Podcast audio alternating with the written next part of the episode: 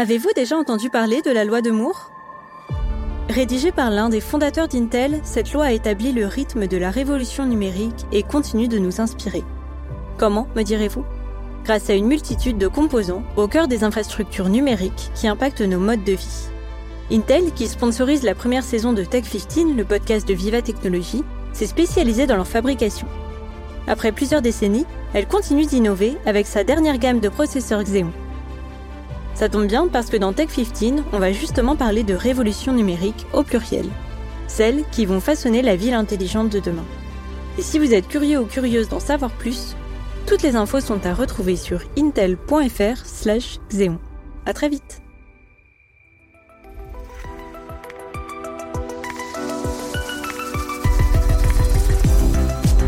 Bonjour, vous écoutez Tech 15, le podcast de Viva Technologie, le plus grand événement européen dédié aux startups et à la tech. Aujourd'hui, j'ai décidé de vous emmener à Versailles, au château plus précisément. Avez-vous déjà rêvé d'en arpenter les couloirs tel un Stéphane Bern, sans qu'aucun visiteur ne vienne déranger votre visite, et qui plus est, en étant en pyjama? Certes, c'est un rêve un poil spécifique, mais j'avoue qu'il ne me laisse, pour ma part, pas indifférente, et qu'il est possible de le réaliser. Il suffit de trouver un casque de réalité virtuelle et de se plonger dans la visite à 360 degrés intitulée Vivez Versailles. En quelques coups de manette, on peut même y revivre les grands événements qui ont jadis bouleversé la vie du château, comme les grands bals ou les visites entre rois et ambassadeurs. Pour le monument, l'idée n'est pas de remplacer les visites classiques, mais bien de les compléter. En 2019, les équipes de France 3 avaient interrogé à ce sujet Paul Chen, responsable développement numérique du château. Le château de Versailles est un lieu assez complexe, très grand, donc pour euh, des publics familiaux, des publics scolaires, de découvrir en amont de la visite in situ euh, avec la réalité virtuelle. On a pu le voir avec des élèves d'un lycée de Chantilly qui sont venus la semaine dernière et qui ont pu apprécier en voyant d'abord la réalité virtuelle et ensuite le château. Ils nous ont indiqué qu'ils s'étaient beaucoup mieux repérés dans le château, qu'ils avaient mieux compris les espaces. Comme le relevait également France 3, l'avantage, c'est que ces visites virtuelles sont gratuites et accessibles directement depuis chez soi. Le casque n'est d'ailleurs pas obligatoire. Sans celui-ci, on peut aussi profiter d'une simple visite augmentée, c'est-à-dire agrémentée de sons et d'images en 2D ou en 3D, sur le site de Google Agriculture.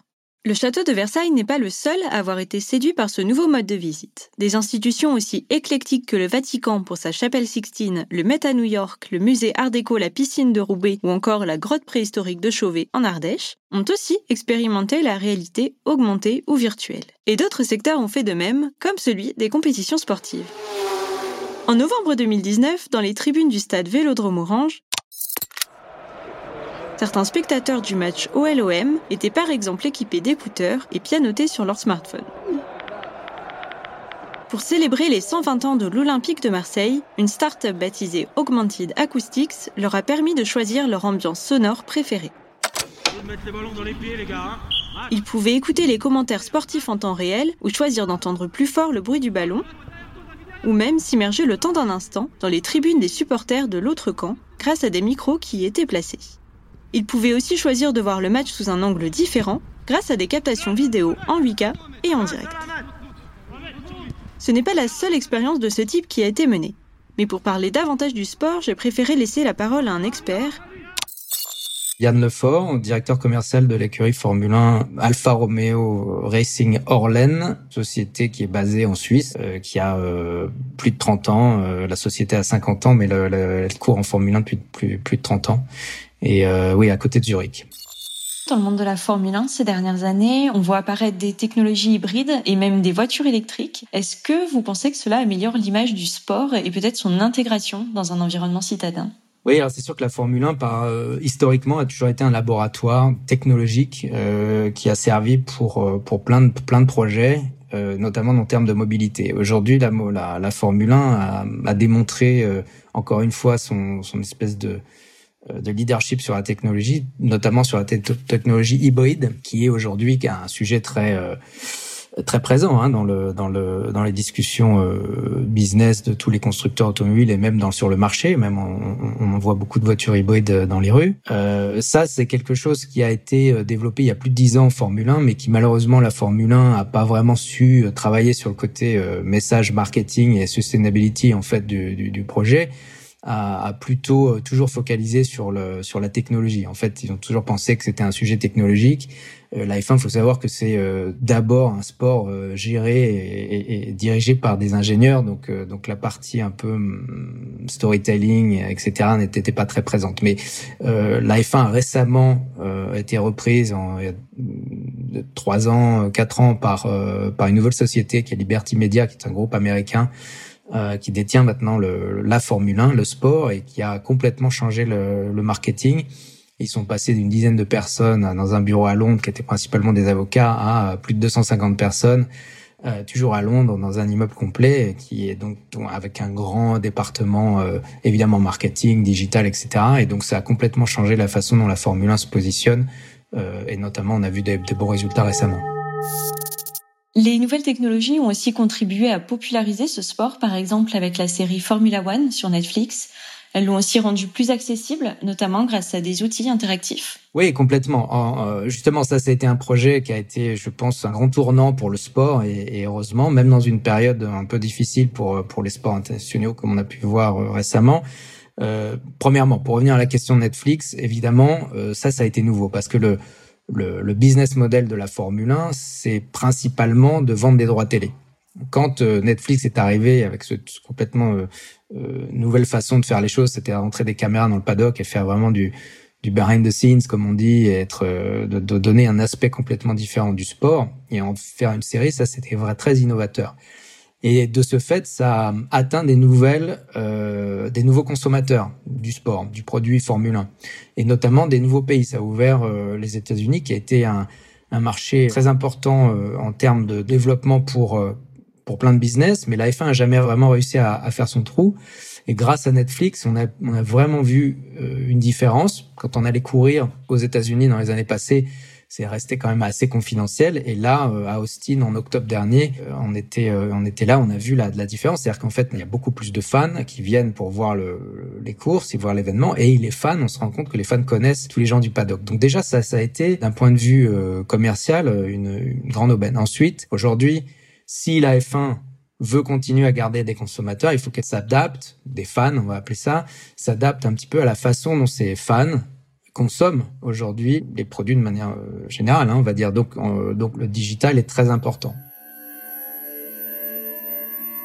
De quelle façon les écuries s'adaptent-elles justement à ces nouveaux enjeux, par exemple pour permettre aux spectateurs d'avoir accès à des données sur les courses ou sur les performances des pilotes? Alors ça c'est intéressant parce que euh, la Formule 1, ça, c'est toujours synonyme de, de technologie, d'avance, euh, d'avant-gardisme. Et c'est vrai, c'est un sport extrêmement populaire.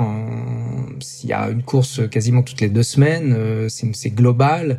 On a des millions et des millions de, followers, de, fans, de gens qui regardent les, les grands prix c'est colossal. C'était le premier sport international à, euh, quand je parle international, je pense au foot, euh, notamment, ou ce genre de, ce genre de sport, à reprendre en période Covid. En 2020, on courait à partir de juillet euh, dans une bulle complètement hermétique, et, mais on avait quand même réussi à organiser des grands prix et un championnat avec 17 courses en 2020. Donc c'est une machine phénoménale. Par contre, euh, il se trouve que le business model de la Formule 1 euh, est un peu poussiéreux et grâce euh, à au sujet dont on vient de parler maintenant avec Netflix, etc. Ça a un peu accéléré ces derniers temps, mais il reste quand même une phase d'adaptation. La raison est très simple, c'est qu'en fait ça marche très bien depuis 40 ans, il n'y a aucune raison de le changer, mais en, dehors du paddock, c'est-à-dire l'enceinte qui, voyage dans chaque pays pour mettre la course en, en place pour, pour faire tourner les voitures. Dans ce paddock, c'est toujours un peu les mêmes personnes. Et ce paddock, il est un petit peu hermétique à, à ce qui se passe à l'extérieur. en tout cas, ça, c'est mon analyse.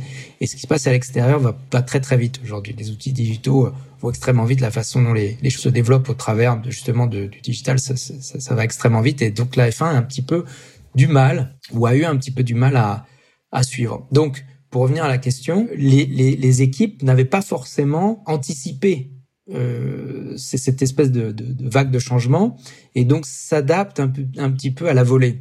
Donc c'est vrai que ça c'est une chose. On parle pas vraiment de ça euh, publiquement, mais c'est vrai qu'on on est obligé de s'adapter en fait aux besoins des partenaires qui viennent nous payer des, des, des, sponsorships. Ça c'est la première chose. La deuxième chose, c'est que effectivement maintenant on a des outils qui nous permettent de dialoguer directement avec le fan. Je pense aux social media. Que ça c'était quelque chose qu'on n'avait pas avant. La, la, communication avec les fans au travers les médias. Aujourd'hui, on a ce dialogue qui se fait directement via via des, nos réseaux. Et ces réseaux évidemment constituent par conséquent euh, une manne de data, c'est-à-dire une fanbase.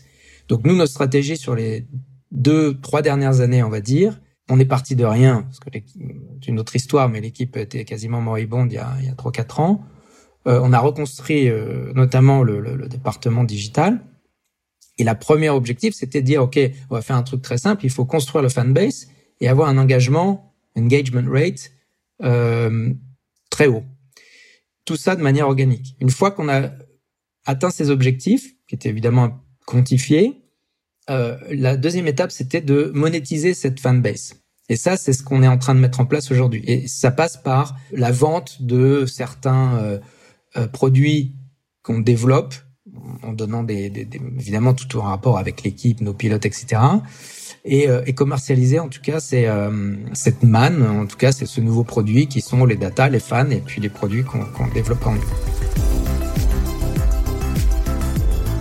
Pour favoriser l'innovation technologique par des startups et les inclure dans l'organisation de grands événements sportifs, Intel a lancé de son côté son propre Startup Challenge en collaboration avec Viva Technologies 2021.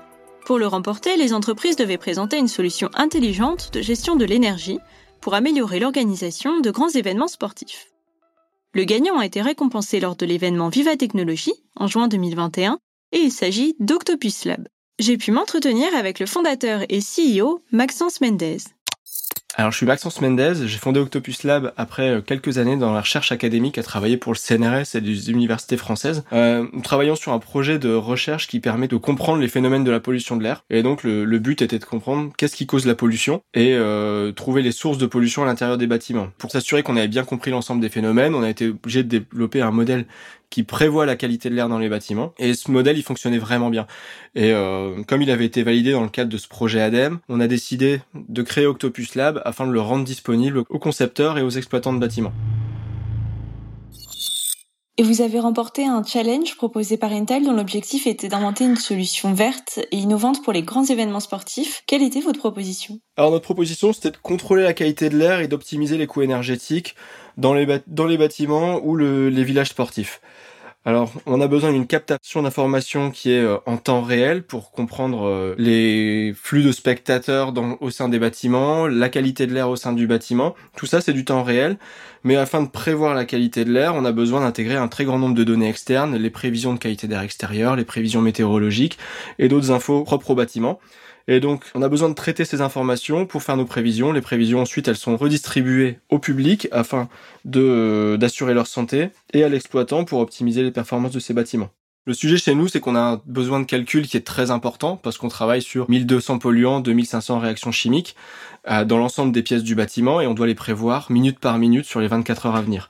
Et donc on a un besoin de calcul qui est énorme et on a également le besoin d'utiliser le compilateur Intel, qui est le seul qui nous permet de réaliser ces calculs massivement et dans un temps d'exécution rapide. Et donc être lauréat du challenge Intel, ça nous permet d'envisager de développement commun avec Intel. Euh, ça va nous permettre notamment d'envisager des développements sur des serveurs de type Edge qui vont être placés localement dans les smart buildings afin de réaliser tous ces calculs non plus dans le cloud mais localement et ce qui va garantir une fiabilité accrue des résultats.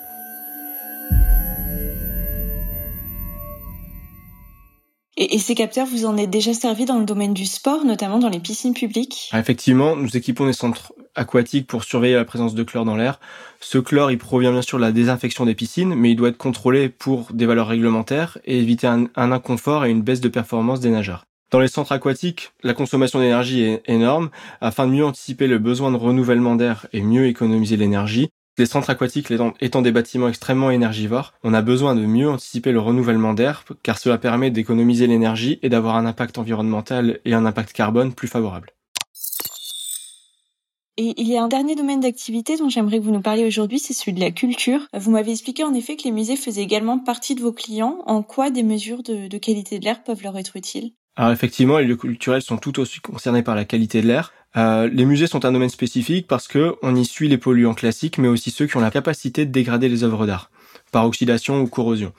Et donc la solution, elle est la même et elle permet alors d'accueillir le public dans des meilleures conditions sanitaires, mais aussi d'assurer une meilleure conservation préventive des œuvres d'art.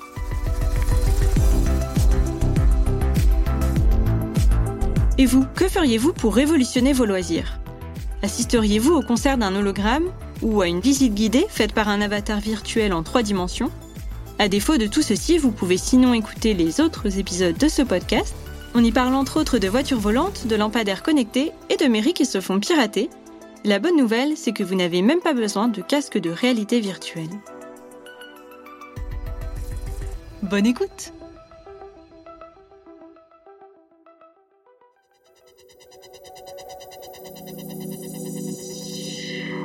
venez d'écouter Tech 15, un podcast de Viva Technologie. Cette saison est sponsorisée par Intel. Pour rappel, toutes les informations sur la dernière génération de processeurs Intel Xeon sont à retrouver sur intel.fr/xeon. À très vite.